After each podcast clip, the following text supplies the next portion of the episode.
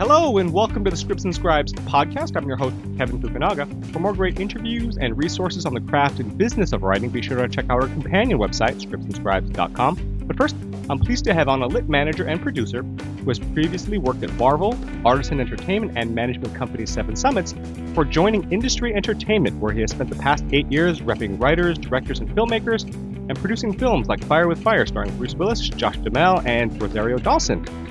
He's a graduate of LA Film School, where he studied before entering Colorado State University, earning his degree in creative writing. So he knows a thing or two about good writing. I want to welcome to the show Michael Botti. Thanks for coming on, talking with us today, Michael. Oh, hello. Thank you for having me. First off, we always like to find out more about you, about our guest, uh, in terms of where and why did you choose to, uh, well, obviously we know sort of where, but why did you choose to study creative writing and that kind of thing. And how did you 1st uh-huh. become interested in working in the entertainment industry in general? Because obviously you went to LA Film School before going to Colorado State. So yeah. how did that whole thing happen, and why? Where did you get your first spark where you decided you want to work in the entertainment industry? So it actually kind of goes back to you know years and years ago, sure. where in high in high school I actually I played football for three years, and I quit my senior year and I got a job working at Blockbuster. Uh, okay. So very cliched, work in a video store, and and I think it was kind of like at that time that I really fell in love with movies and all those things, and kind of thought like, hey, this might be something I want to do with my life. Um, anyway, so I, I went off and, and got my associate's degree, and I came to LA, and I went to LA Film School, and I was in the producing and screenwriting program. Mm-hmm. Um, and so from there, um, I actually went off and, and I got my internships and I was at Marvel and then I went to Artisan and um, I was there for about a year and a half until Lionsgate came along and bought out the company. And so it was at that time that I actually just you know kind of started to to think about becoming a manager and, and had met some and saw what they were doing. Um, but I didn't have my bachelor's degree, and so uh, actually left LA so I could focus on school, and, and my family was living in Colorado at the time, and so I got my degree in creative writing. And so then I moved back to LA um, in 2007 before the writer's strike. So pretty bad timing. Right. Um, Perfect timing. and, and so and so could really only get a job working in talent, not on the lit side, which I which I really wanted to be in. So I got my job at Seven Summits, and and those are all just amazing, wonderful people that work over there, and um, you know, I, I promised I might work for them for a year, and I did that. Um, but I, I wanted to go work at, you know, for for someone that worked, you know, on the literary side. And so I left Seven Summits and I came to to industry. Um, and so I've been here ever since and got promoted here and have built up my entire business at industry. Yeah. Um. Yeah. But you studied at LA Film School. You studied producing and screenwriting. You went to Colorado Yep. State and you studied creative writing. So obviously, writing is a passion of yours. But Yeah. I'm sure you went to LA Film School with the sort of at least wide-eyed desire to work in the production side, or at least it sounds like, or at least the development side. What sort of made Yeah, that I mean, transition to representation, and why does that sort of what, what is it about representation that you enjoy? You know, so I I had always wanted to be a producer, Mhm. and so and that's why I was in the producing program. Gotcha. You know, I was like, I want to be, I want to be like Jerry Bruckheimer and Neil Moritz and, Right. and those huge producers. But I think from the time that I started film school to working in the business to to really kind of going back to to school at Colorado State, um, and through the writer strike and being at Seven Summits, you know, over the course of all those years, the one thing I really kind of started to notice was two things. One, you know, to to be a at the top of your game producer and actually stay at the top of your game, that's really hard. I mean, if you look at um, you know, for the listeners, the uh, the Hollywood Reporter puts out this thing every year called the Facts. I'm sorry, not the Hollywood Reporter, Variety um, puts out this thing every year called the Facts on Pacts. Mhm. And so that is a list of all of the producers that have deals with all of the different studios. And so if you, you know, if you look at the 2016, the 2011, and the 2006, just three different periods over the last 10 years, the landscape of which producers have deals is dramatically different because, you know, those producers are coming and going and, and going away. Whereas a manager, you know, I saw that I was able to do what I loved the most, which was developing material and working really hands on with with these creators but also you know managers or I think all reps because you can say the same thing for agents. They're always staying relevant due to the fact of the the ups and downs of of their clients, and so hopefully you're building those careers. They're maintaining that momentum, but then you're also starting new careers that are coming up, and so it, it, just gives you the ability to um, I think work at a little bit higher level consistently than if you're just out there trying to produce and do all those things. Right, right, makes sense. Um, yeah. So speaking of starting off uh, a career's client or client's career, um, because a lot of our listeners are uh, aspiring screenwriters as well as writers of other uh-huh. mediums. Um, what are some of the more unorthodox ways you've discovered potential clients? Um, I mean, obviously we know of you know the referrals, we know of winners of the Nicholl Fellowship and things like that. But uh, uh-huh. are there uh-huh. are there any sort of interesting ways you've discovered potential clients, or have they all come through pr- pretty traditional means? Uh, that's a good question. I'm looking down at my client list to see if any of, of these are, are interesting stories. I mean, I, I work with uh, I work with the client who you know we were assistants together. Oh wow! Um, and so and so always you know really really liked his writing, and then there you know came a time where we we started working together. Mm-hmm. Um, I think that a lot of you know, successful writers for a certain period of time work in this business as an assistant just to build up relationships. Sure. You know, and that gives them that gives them a big advantage. Um, I've signed writers that I've met on Twitter. Really? So you know, I think I think social media interaction is really important. Um, um, just in terms of like how you carry yourself and how you interact with people in the business. I think that medium is really um, right. you know important as as a way for for one people to network, but also I mean I think over time you know I'll be interacting with different people and and start to respect their opinion and, and like them as a person just based off of that interaction to where if the day came and they said hey you know i wrote a script and would love for you to take a look at it like i'm i'm happy to do that and maybe if i love it you know a, a potential client can come come through that so um you know that's a very non-traditional method which Absolutely. i think is, is becoming more and more popular um, and then outside of that, you know, it's it's you know very traditional stuff. It's recommendations. It's an executive calling me saying, "Hey, I read this and I loved it." And they don't have representation, or an executive calling me and saying, "Hey, I love this and I noticed there's no manager," mm-hmm. or an agent or attorney calling and just sending me a potential client. Um, on top of you know the the contest winners and, and things along those lines. Right. Um, speaking of contest winners, that's something that, that we tend to recommend as a great entry point for somebody who does not necessarily have a network. They may or may not even be in Los Angeles and or able to get a sort of entry level position working in the industries to sort of build those connections. Um, what are your opinions of these screenplay competitions? Which ones do you find are, are of the highest quality? Which ones do you look at, like the winners of or finalists of? You know, I I mean, like I think all of the big ones. Sure. You know, I mean, there's obviously you know there's there's Nicholls, hmm there's Austin, there's Blue Cat, there's Final Draft, there's Tracking B, there's Tracking Board. Um, you know, I'm sh- I'm sure there's another one out there that I'm just blanking on right now. But I think if you are a finalist in any of those, if you're in the top 10 of any of those competitions, um, your script is going to get sent all around Hollywood and and from that you either are going to get representation and something's going to happen or maybe you're a top 10 in the Nicholls and everyone in town reads it and just doesn't respond to it and so you know that you have to keep trying um, um, but if you're if you're in any of those contests and you're a finalist, I think that you're you've got a shot at having your material read and giving you that opportunity to to gain representation.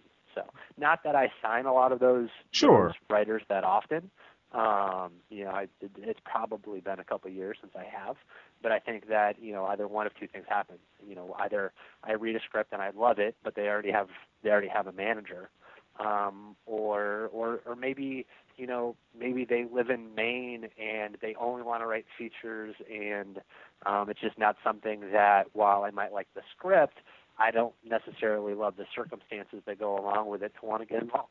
Right, right.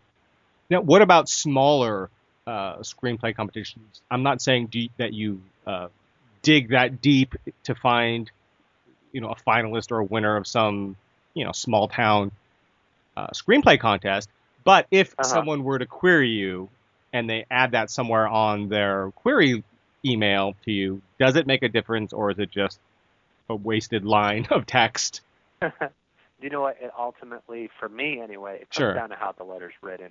Gotcha. You know, like se- sending me an email saying winner of the North Dakota State screenplay competition. Right. I mean, it's not gonna, it's not going to register. Like you still have to write a really good letter. Right. Um, and and I think over the years, you know, it's like as we all get older and, and our experience changes, I think our, our opinions very much will change. I used to think that like ultimately all I cared about was what was in the log line. Does it sound like a cool movie that I would want to read? And I think now I think it's more more than just having a good log line, but I think it needs to be a really well written letter. Um, and and some people can write a really short um, short and direct letter that that maybe interests me. Um, and sometimes it'll be a longer letter, just you know, with passion and just be extremely well written that will pique my interest and, and want to request it. Right. Um, but but also I think those are also fewer and further in between um, than they were at the beginning of my career. hmm Well, we do hear a lot that most managers that we've spoken to say it's all about the log line. If they like the log line, they'll read more. But I mean, it's Yep. refreshing to hear someone say, you know, that that the, the letter does make a difference. Um, what elements inside what? Oh, I can't ask you obviously what makes a good letter because that's obviously. I mean, it's such a broad subject. But Yeah, what what types of things would would that you think uh, would be included in a uh, uh, a letter or a query email uh, it, would be helpful? you know, it, it, it's funny. I Yeah. can sit here and say the things not to do Okay, far yeah. more easily than I can the things to do Absolutely. because it's like right. you know, and and and for me, when people sit there and send an email saying, "Hey, Mike," and for me, like I go by Michael. My email even Sure. says Michael in it, so just to make that assumption and call me Mike is a bit of a non-starter for me, and Right. people might think I'm an asshole for saying that, but it's No. something about you if you're doing that. Absolutely. Um, you know, sending me query letters on Saturday and Sunday drives me crazy. I think Okay. we live in a world with technology yeah. when we all have our phones, and so it's really hard to unplug.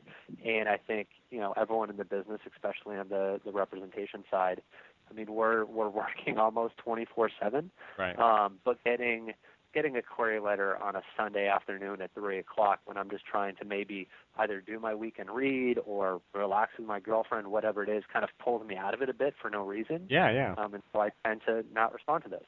Um, having a lot of typos, and that happens all the time, and I don't understand it when you're trying to convey that you're a writer. Right. absolutely. You're sending a professional letter full of typos. Um, and then also, I think that there's a lot of times they'll just be kind of like uh, disjointed letters where it's just there's not a clear thing that you're trying to say. Um, and also sending a query letter that says, "Hey, I finished 12 scripts. Here's the log lines for all of them." I mean, that's it. Instant like I just I stopped reading. right. So Right. you know. Um. Um, but also, but just you know, to add to this, I, I think the one thing is query more assistance. You know, um, Hmm. query, query. You know, more more younger managers. You know, I always find it interesting when people will send query letters. You know, to to the biggest agents in the business Sure. and, and the biggest managers, and they're like, "Oh, I sent a query letter to Jerry Bruckheimer directly." It's like maybe you shouldn't have done that. You know, think about the people think you know you you kind of want to try to target the people that are really hungry and, and looking for for those clients um, because you know I, I think a lot of us are in a position where you know it it will get to us through other ways Right. Absolutely. and agents and agents for the most part agents don't accept query letters anymore Mm-hmm. Right. And we tell people uh, that ask, which we get asked quite often actually, that don't worry about agents. Focus on managers because agents Yeah. have too many clients. They're dealing with too many things. Um, and, and they- they're not really as much about client development as a manager. They're about sales.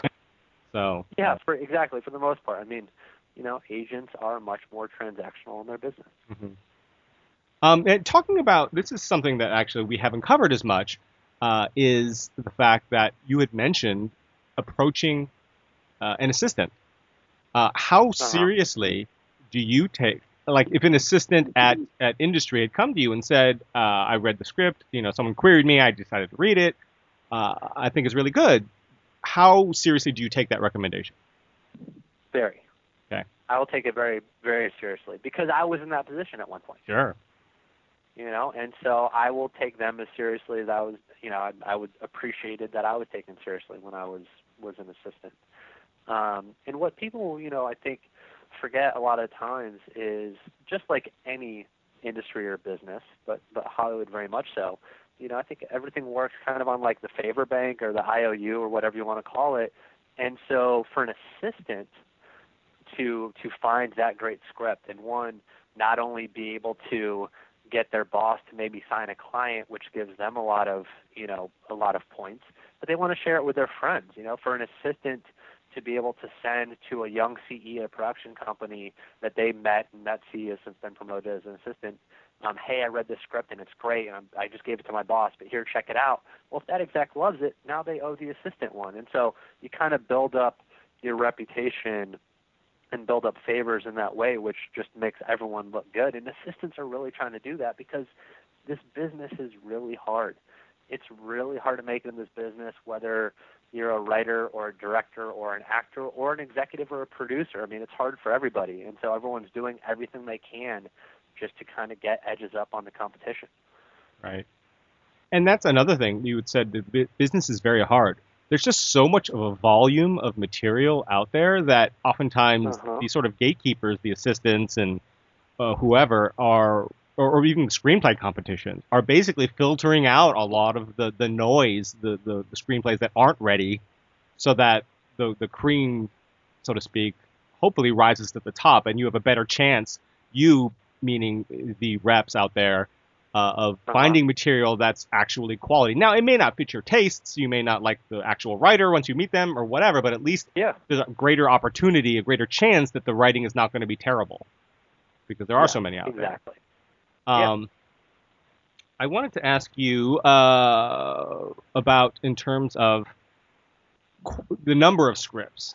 How many scripts would you say you read in an average week, including those from your own clients, which obviously take precedence, uh, prospective clients that you were referred to or recommended, you've got recommendations about projects that you have in various stages of, or your clients have in various stages of development um, around town, uh, perhaps research that's important for something, um, uh, uh, uh, scripts of that nature. How many scripts do you think, be, and I'm not even talking about queries, uh, or you know, just scripts that you all- have all- to read? In you think you read average? during a week. Yeah. You know, it's it's funny because I think that that it's always changing. Sure. You know, and, and and you'll have times when the stack is lower and higher, but I would say, you know, probably average anywhere between six to ten okay. given the week. Right. Um, but I, you know, then I'll also have times where I'm only reading four scripts that week, but I'm reading, you know, 12 different, you know, 10 to 15 page client outlines and needing to do notes on all those things. right. So, As- um, as it well kind as- of depends on. Oh no, go ahead. Uh, it just really depends on the time of year and, and just the way things line up with what clients are doing and, and how many potential clients will come in during that week or over the course of a couple weeks. So, Right, and in addition to all your calls and meetings and, and pitches and all that kind of stuff, which is just sort of goes to the fact that there, there's a lot going on without you taking in a bunch of additional material that is Yeah. is is not requested by you or is not a priority for you. Um, Yeah. We just try to emphasize that that's that they're taking up your valuable time uh, by sending you the query, and then even more so if you actually decide to read their material, and it's not.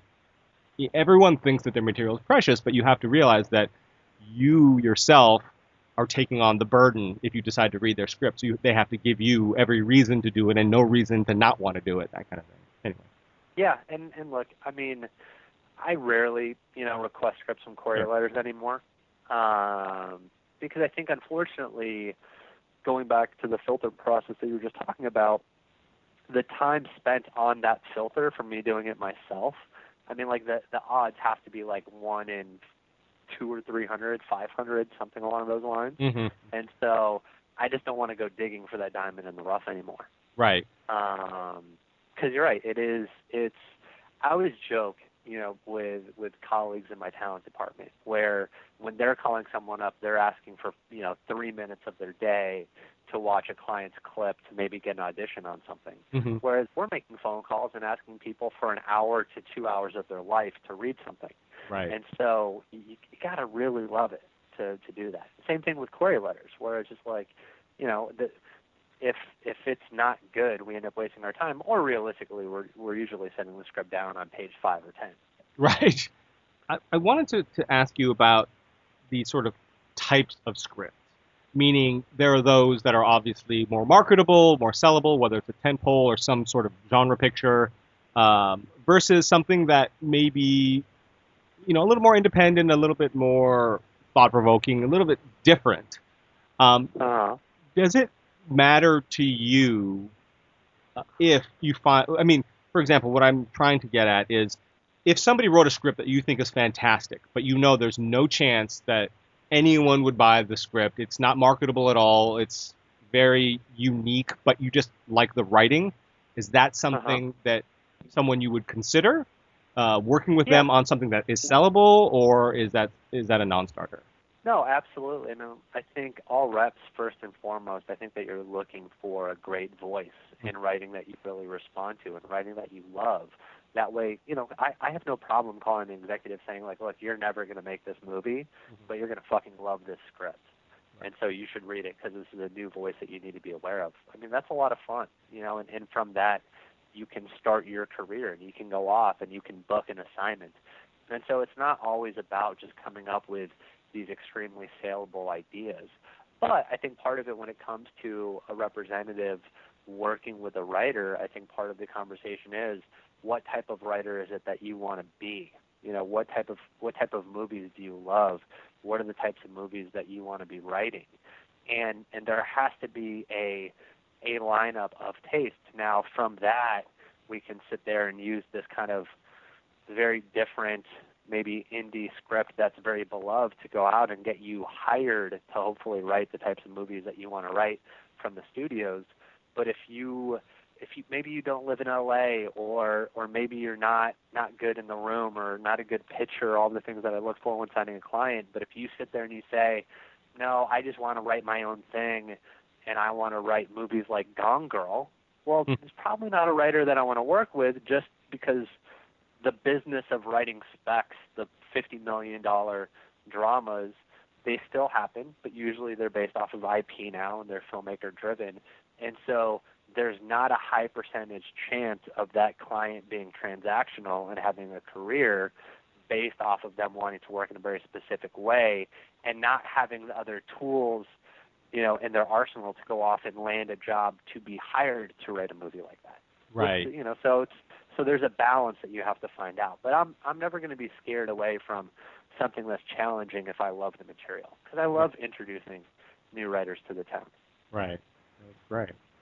And it's the only reason I ask is because a number of, of we, a lot of newer writers or, or younger writers uh, are constantly in conflict of whether to write the thing that they are passionate about or the thing they think will sell that the market is look, marketplace is looking for. Where we, we try to recommend that you write what you're passionate about because it will show in your writing. To whatever Yeah. the marketplace is, whatever's hot now may not be hot in the year or six months when you finish your script. Three, Yeah. there are plenty of professional writers who are working right now in the business who are probably working on a number of those things, whatever is on hot on the curve. Um, Uh-huh. So write what you're passionate about, and you validate that. So I think that that's Yeah, but there and there's there's also a balance to be had Sure. there as well, though. yeah, no, absolutely. where you know you you don't want to just be sitting there being like, all right, I'm just going to write, you know, uh, programmer pro, like you know like the the the Takens of the world and whatnot. Like every single time out, like you know you can you can switch it up and you know write something that you love and then write something that you think is a commercial idea. That way, even if that commercial idea doesn't sell, maybe you're showing people a different side of you and you can write commercially. Um, Sure. and so there's there's that balance that goes along with it. Um, what I think that you know one of the issues that I have with a lot of young writers today is a lot of them, and not to shit on millennials like everyone does, um, but but you know there's there's a certain level of of young writers in you know their their early maybe even mid twenties who you know off of their second script sit there and say like, well, I didn't place in a contest and I didn't get representation and Hollywood sucks and Hollywood's not fair. And it's like you have to put in a lot of hard work Yeah. to refine your skills. And they will, you know, it's like they'll hear the stories of like, you know, Koppelman and Levien when they were 30 wrote Rounders as their first script and sold it and got made, and that could be us. And it's like that's the exception to the rule. Mhm. You know, it's like you have to sit there and refine your craft and put in the work, and you have to do it because you love it, and because you can't imagine doing anything else besides writing, and just refine your craft until until the day comes when you have that breakthrough script, and then kind of go from there. Um, Right. But a lot of people are are you know um, unfortunately not as patient as I think that they should be. Um, and also all those people, I mean, every single time they write a script, they're sending out a query letter about it. So that's also making it so much harder for maybe the other people that are ready to kind of be noticed because everyone's inbox is flooded with 10 to 15 query letters per day. Right. And I mean, we recommend that you don't go out with something until you know it's ready. So many writers, uh, especially newer writers, go out with something as soon as they're done, and it's their Yeah. first script, their second script, and it's not ready, and they're not ready. And again, screenplay competitions are a great way to sort of filter that out. Now, if you get rejected by one screenplay competition, it doesn't mean your script isn't good. If you get rejected by eight screenplay competition, or you know, don't place in eight or nine screenplay competitions, you might want to go back and look at it. Maybe it's your theme, maybe it's your, uh, you know, uh, there, the there's something in but, yeah, you know, yeah, there's something wrong with it. But- Probably you need to fix. But also, it's I mean, like I think in today, going back to Twitter, I think you know from that, I think you can meet so many other aspiring writers where I think you should be you know getting into or starting a writers group. Sure. And I think the policy should always be brutally honest. Yeah. Um, I think the worst thing that writers can be given is, you know, false praise and, and people afraid of like, oh, I don't want to hurt their feelings by telling them this isn't good. And like, look, I'm sure that there are, there are many great screenwriters out there who have written great scripts that had someone tell them that the script wasn't good, and that's fine. But like for the most part, you want your peers to be honest with you, not placating you.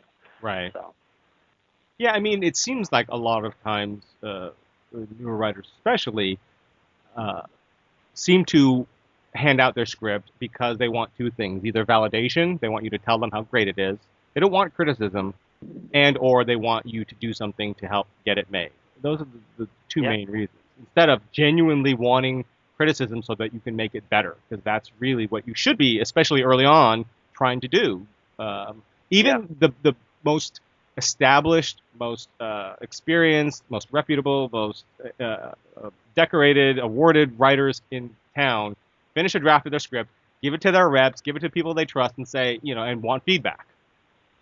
And these are these are Academy Award winners, these are Emmy winners, these are the top writers. So to think that as a newer writer that you were above that level of, of, of sort of auditing of your own work is is a little crazy. You know, get feedback. Yeah, which I, I, I still say it goes back to, you know, participation trophies and everyone kind of being programmed to think that just because they participated they should be rewarded. right. And unfortunately this is not how it works. Right, absolutely.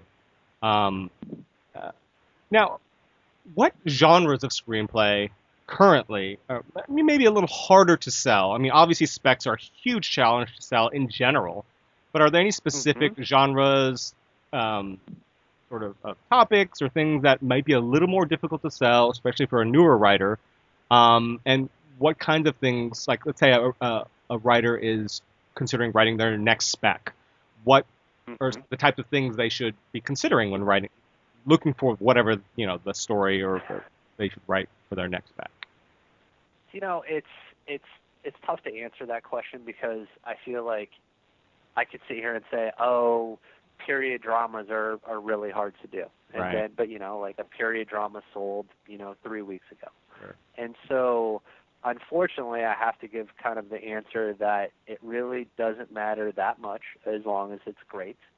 Um, I do think that there's a certain price point where then all of a sudden you've ridden yourself out of the market where you know a two hundred million dollar original sci-fi idea like I Right. just don't I don't think anyone's making that. I think that they will make it for you know Michael Bay or Chris Nolan or or you know any huge director might be able to possibly get something like that up and running. Um, but for the most part, I think you know a young writer sitting in in her his apartment writing an original piece of material, writing a $200 million original sci-fi is probably not going to find a home.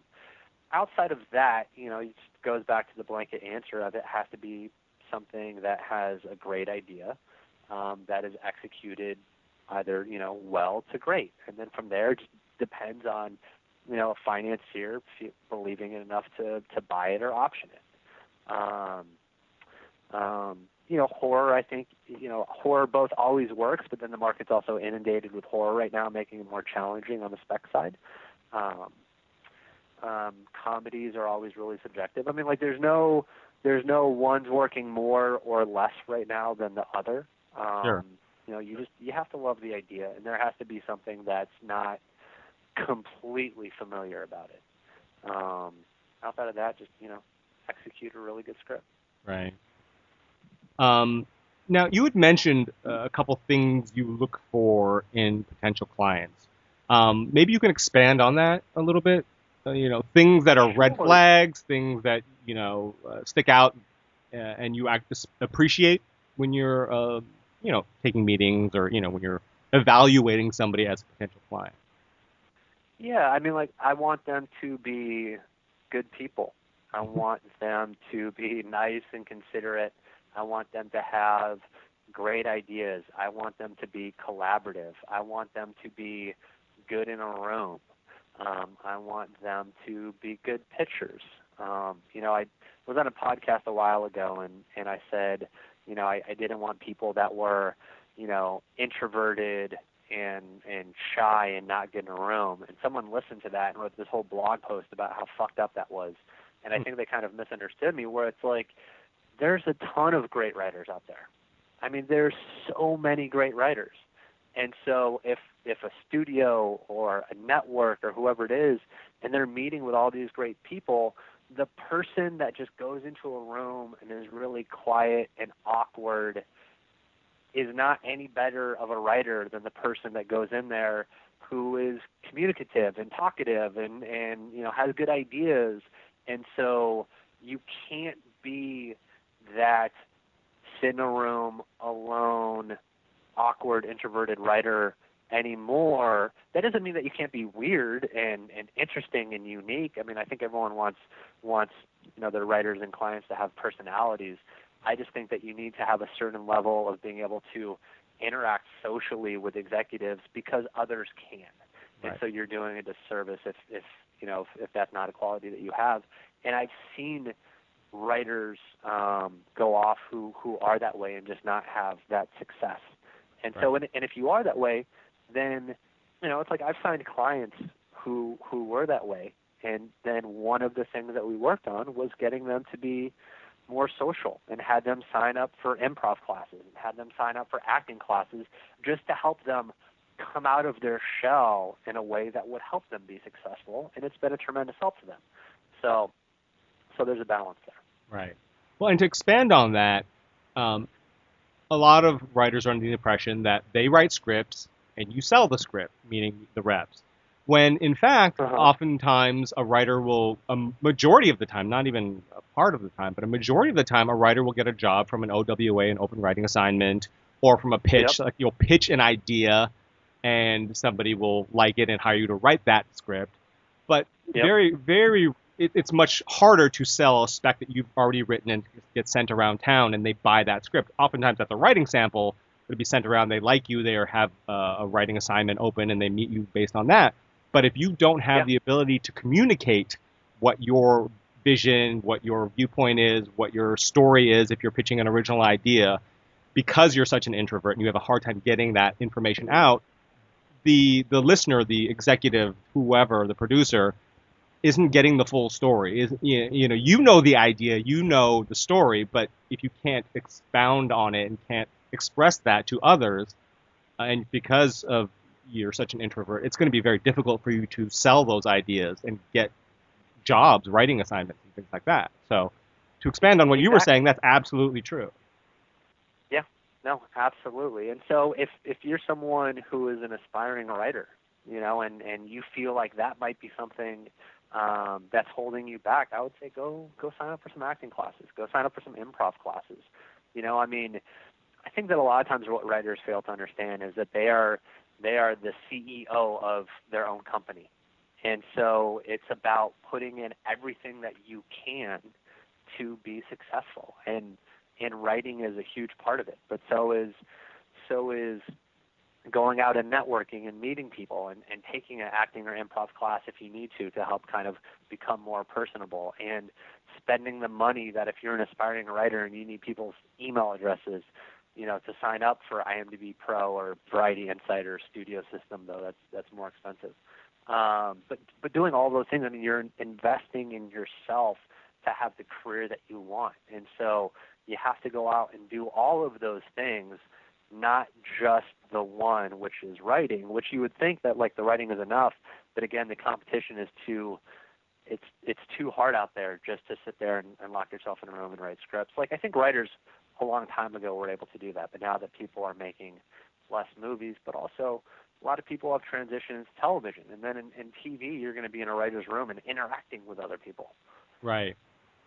And even more so in tv which we, we've talked about on a few occasions um, it really is about networking because people have to be in the same room with you. Other writers and producers have to be in the same writers' room with you at, for months at a time for 8, 10, 12 hours a day. So they oftentimes will hire friends or at least through recommendations. I mean, obviously, as a spec feature writer, uh, you know, you go off and write your own spec based on notes from and you know you'll get notes from studio executives and producers and the filmmaker and whatever, but you go off and do your own thing. It's not as much mm-hmm. time. Hopefully, you're still collaborative and a decent human being, but if you're a little quirky and awkward, whatever, uh, yeah, no one's going to care. Right. But in a, a yeah. writer's room, if, if you don't have somebody vouching for you, it's very, very difficult to get into a writer's room because they don't want to take a chance, again, of being stuck with somebody who is really unlikable or difficult or whatever maladjusted for six months at a time, 10 to 12 hours a day. They just don't want that. It's not worth it. There's too many other writers out there that, that have networked, have paid their dues, have friends in the industry that can say, hey, this person's not a weirdo. So. Well, and, and, you know, along those lines, look, I, I yeah. would say that maybe a third of the writers' rooms out there, maybe more, maybe less, um, probably have quite a few unlikable or hard to work with people in those rooms, and there's a lot of big sure. personalities and and drama and and right. all of those things going wrong because there's still you know you're you're dealing with anywhere from five to twelve people in a room right. that all are artists and have opinions, and so there's things that are always bound to go wrong. Um, but at the same time, when it comes to when it comes to to getting those jobs um, yeah, I mean, like you know, I I I was with showrunners this past um, this past staffing season, and they were showing me all of the voicemails that they had received from friends, being like, "Oh man, I heard your show might go, and I'm available." And mm-hmm. and like, look, still, you know, showrunners aren't making all of the decisions. The showrunners are meeting with a bunch of people that the producers and studio and network are putting together, and they're trying, especially in in 2016, they're trying to find a a, a balance to the room of it being inclusive and diverse and all those things. And so it's not it's not the good old boys network that it probably was however many years ago where a showrunner would be like, Here's my six friends, I'm hiring them and that's it. You know, no one really gets away with that anymore. Um, but you you still need to be, you know, um, a good writer and, and personable to go in and, and win over that showrunner if they've never met you before. And that happens all the time. People go and meet a showrunner for the first time and be great in the room and nail the meeting and get the job. Mm-hmm. So. Yeah.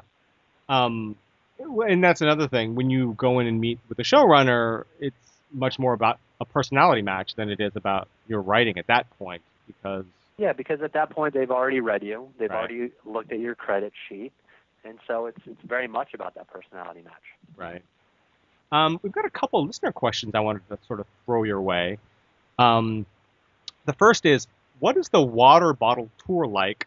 What realities are faced by new writers when they are chasing that new assignment? What should they do to succeed?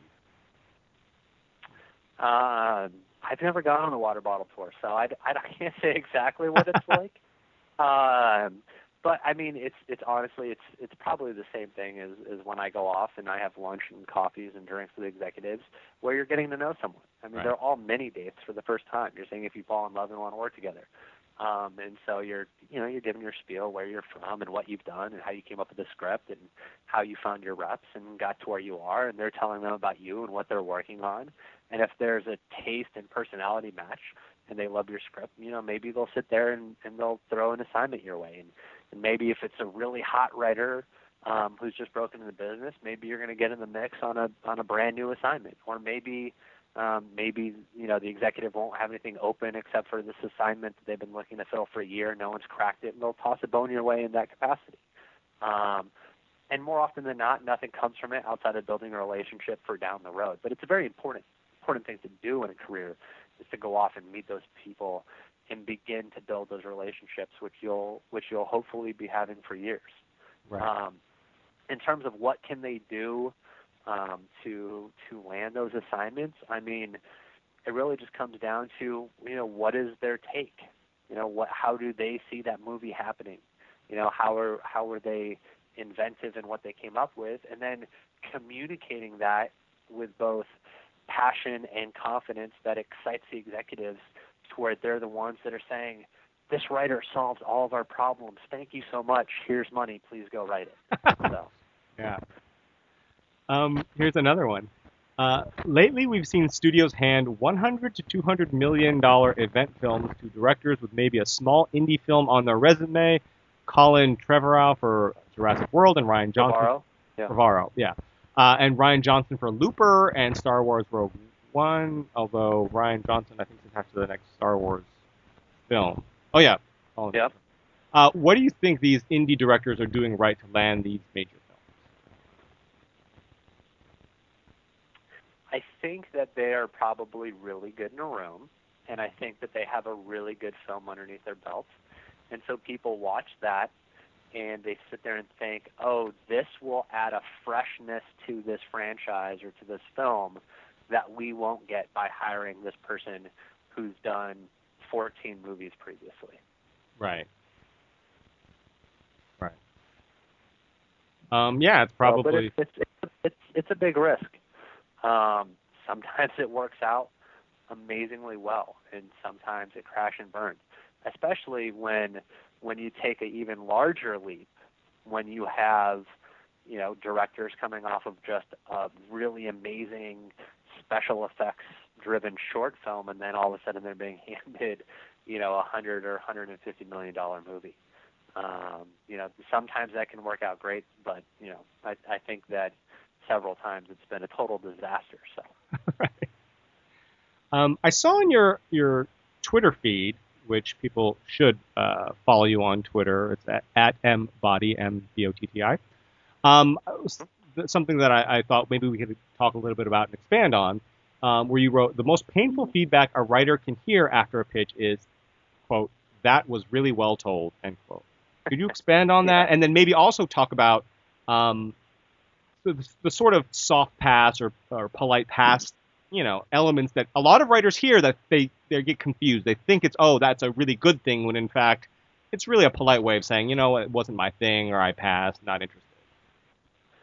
Yeah, no, you know, it's it's funny because I was just joking around with with clients at the time where you know they they went out with a pitch and they ended up selling it. Um, but as they were going through that process, you know, they would go into rooms and people would be like, "This is amazing, this is great, like we love this," and and those were all people that were interested in in being a part of it. And in all of the rooms that that you know ultimately didn't work out with, they'd be like, "Oh, that was really well told. We'll get back to you." I mean, that's their very polite way of saying you know, an exec speak of like, oh, we're going to think about it, but it's end up being a pass. I mean, like, I, I don't know, like, how that was the phrase that people just decided on being polite with, but, um, you know, every now and then someone will say that was really well told and, and not know that most people say it before passing and, and will express interest, but more often than not, you know, when execs say that was really well told, uh, people get a pass. So, which is why I think, you know, four or five, um, you know, writers chimed in being like, I say this all the time. like, absolutely. Like, that's the worst thing a writer can hear. um, what are some other, uh, again, soft pass, polite pass, uh, sort of phrases or things that sound positive that new writers might interpret as positive when it's actually, yeah, not a wholly negative statement, but something, you know, they're not interested. Yeah, I think I mean you know right over here we'll um, they'll hear oh that was really interesting. Let us think about it. Mm-hmm. You know that's that usually ends up being a pass. Um, yeah, I mean we found a lot of times that uh, if they don't ask questions, no matter what they say, if they're not asking question more questions about the the pitch or yep. Or idea or whatever, they're not that interested. Because if they were, they'd want to know more. You know, where it's been, more well, about it, and all these kinds. of things. Where do you see it going? I, I would I would add to that if they're not asking several questions. Yes. You know, I feel like a lot of times they'll ask like one or two at the end of that's really well told, and then and that's the end of it. But a lot of times when they're engaged and they're excited, right, um, they'll ask a lot of questions. But I also think writers, for the most part, will are generally pretty good about reading a room. Now, sure. don't get me wrong. I've seen writers where you know after every single pitch, they're like, "Oh, we you know we we nailed it. They loved it," and and none of those people do. And I think it's more of a young writers learning to read a room mm-hmm. um, aspect to it. So. Um, but over time, eventually, I think writers get a really good sense of, of how these rooms go. Right. Um, and some writers will email and ask that why doesn't anyone, you know, after giving um, uh, a read request based on a query or whatever, they never hear back. And so we get asked a lot, why doesn't why don't they just say no? Why don't they respond? You know. So maybe you could talk a little bit about that. Why don't you say email them back and say not interested? Uh, or maybe you do and others you don't. I, you in mean, general. You mean after we after we've requested a script? Correct. Um, I don't know. I think for me, usually I will I'll try to pass at some point. Um, you know, if because there's times. I mean, like usually if I'm I'm requesting for you know requesting a query script, something about it sounded interesting, and I was like, oh, I'll take a flyer and read a couple pages of this. But but it's at the bottom of my stack, mm-hmm. and that stack is always fluctuating, and so I'm probably not getting to that query letter for you know two or three weeks. Mm-hmm. Um, but I tend to usually then pass to people, so um, I try not to leave people hanging, and sometimes it just gets lost in everything, and I right. delete it off my iPad because I needed the extra tab, and, and I annotate, and then it's just completely forgotten about. So. Well, just in general in the industry, why why does that happen so often? Like people just won't respond.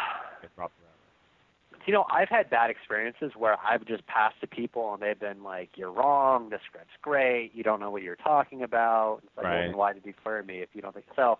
Sometimes you're just not getting back to them just to avoid, you know, the confrontation. But I also think that maybe, you know, people just assume that silence is a pass. So. Right, which which I think, yeah, people who've been through, you know, it's not their first rodeo, absolutely. Um, but. I, I think a lot of newer writers sort of really green writers will take it sort of personal that they don't get, you know, notes or they don't get a pass, and it's like that's not really what it's about. A lot of a lot of them are, are doing you sort of a, a favor reading your script and taking their time. That you know, if they don't respond, they don't respond because they're busy or whatever. Uh, and like you said, sometimes to avoid confrontation. Please don't do that. Yeah. If you're listening to this podcast and you're a writer submitting scripts and someone passes, kind enough because I do think it's actually a polite gesture for someone to say, you know, thanks, but no thanks, not my thing. That's that's awesome. Yep. I, I think that that's actually a really nice gesture because not, you know, 20% of, of, of reps and producers that will actually do that. So I think that's fantastic that you do that, and I think it's fantastic when they do that. Please don't make them regret it by firing off something nasty. Just say thank you very much, you know, because you will remember. The reps will remember the next time you have something, you know, and you yeah. send it out. Oh. If you were nasty, they're not going to read it. They're not going. They're going to ignore you. Yeah, no, we we absolutely will. But also at the same time, I mean, like, not to to let out like industry secrets, but at the same time, I feel like everyone also, you know, they'll share query letters. If you write a really bad query letter or it's yeah. a really horrible idea, I mean, like, we'll send it to our friends. Right. Um, and so also take that, but also if if a writer is a a, a total jerk or, or whatever you want to call them, um, um, we'll also share that with our friends, being like, right. "Oof, did anyone else have to deal with this person?" So right. remember that. Yeah. So please don't do that. Do yourself a favor and, just just be polite and pleasant. Because you're gonna make make it easier for yourself and everybody else involved. Exactly. Um, so we're getting sort of towards the end here. Um, I know you've got to run, but we do have a section where we call reading, watching, playing, and listening to, where we want to find out what you're reading if you're reading anything for pleasure, not for work, obviously, unless there's something specific. uh, that you want to talk Uh-huh. about reading. What are you watching? TV? Any good films you've seen lately? Um, playing? Are you playing any sort of video games? That's actually a very popular thing. And listening to? What do you What do you like to listen to? Whether it's you know podcasts or music or you know, anything specific that you are enjoying right now. So to answer, okay, so on the listening side, I Yeah. just got a new a new car, um, and so I have I have uh, satellite radio for the first time, Oh, and cool. so I've been listening to the '90s channel a lot. So uh, very nostalgic for me. So I think I've just been enjoying kind of like going back to my high school days quite a bit um, on the listening side. Um, on the reading side, uh, I have not been able to read it yet outside of a couple pages, but I bought that new CAA book, oh right. um, which I'm I'm really excited to to find the time um, to watch. Mhm. So, or sorry, to, To read. And Yeah. then on uh, on the watching side, you know, my girlfriend, she she is a television executive and, and feature executive, but she watches everything on television. You know, she have time? she stays up to speed. Um, she makes the time. She also can get by on less sleep than I can, so I admire her a great deal. Where I'm a I'm a big baby, like I need at least six and a half hours of sleep. right. Um, so she'll stay up like an extra hour or two. Um, but uh, you know, one one show that surprised me because I'm I'm such a fan of of the original films, and and so I was really nervous before watching it, but uh, I really am enjoying um, is Lethal Weapon on Fox. So Oh. um, I'm sure you know, and, and there's all kinds of like really great cable shows out there, and Walking Dead coming back and finding out who got killed was great, and and you know all, all the Marvel Netflix shows I really enjoy. But that was the one I think that surprised me the most because I I had low expectations. Right. Um, and then I'm and then I'm loving both the Dan Fogelman's new shows, um, This Is Us and Pitch. Uh-huh. And do you play any games at all? Uh, I play uh, I play a lot of NBA 2K17. So Oh, one cool. of one of my one of my clients actually lives in my building, um, and so you know, I will I, I will I'll get home from work and like stop by by his place and him and his roommate and I will will play NBA 2K for for half hour hour or so. and, and who's listening? I mean, who's uh, better in case he's listening? Who's a better player, you or him? Uh, God, I don't know if I want to answer that question. um, I I will say his roommate is is uh, the best player Okay. Fair enough. Diplomatic and yet honest. So I'm gonna I'm gonna give a shout out to Nick on that one. Nice, nice. Um, Yeah. And lastly, do you have any uh, specific advice for aspiring screenwriters that you want to throw out there? Is there anything else you want to share? I would just say, you know, I mean, it's probably very conventional advice, but just always be writing. Um, you know, and and and write a lot. You know, don't don't get done with a script. I mean, as you're going off and sending that script to contest, I mean, be working on your next one. So often you always hear these stories of of writers where it was their 10th, 15th, 17th, you know, script that really kind of put them on the map that started their career. And that's just really the beginning of a career. So just, you know, you have to love it and you have to keep working at it. Right. Thanks for coming on the show, Michael. I appreciate your time. Of course. Thank you for uh, thank you for having me. Uh, and be sure to follow Michael on Twitter if we haven't mentioned it enough. He's got great stuff on there. So at mbotti, M B O T T I. Uh, and if you have questions about the craft or business of writing, you can send us an email to ask at scriptandscribes.com or send us a tweet to at scriptscribes. There's no and in the middle there, just at scriptscribes. Thank you for listening.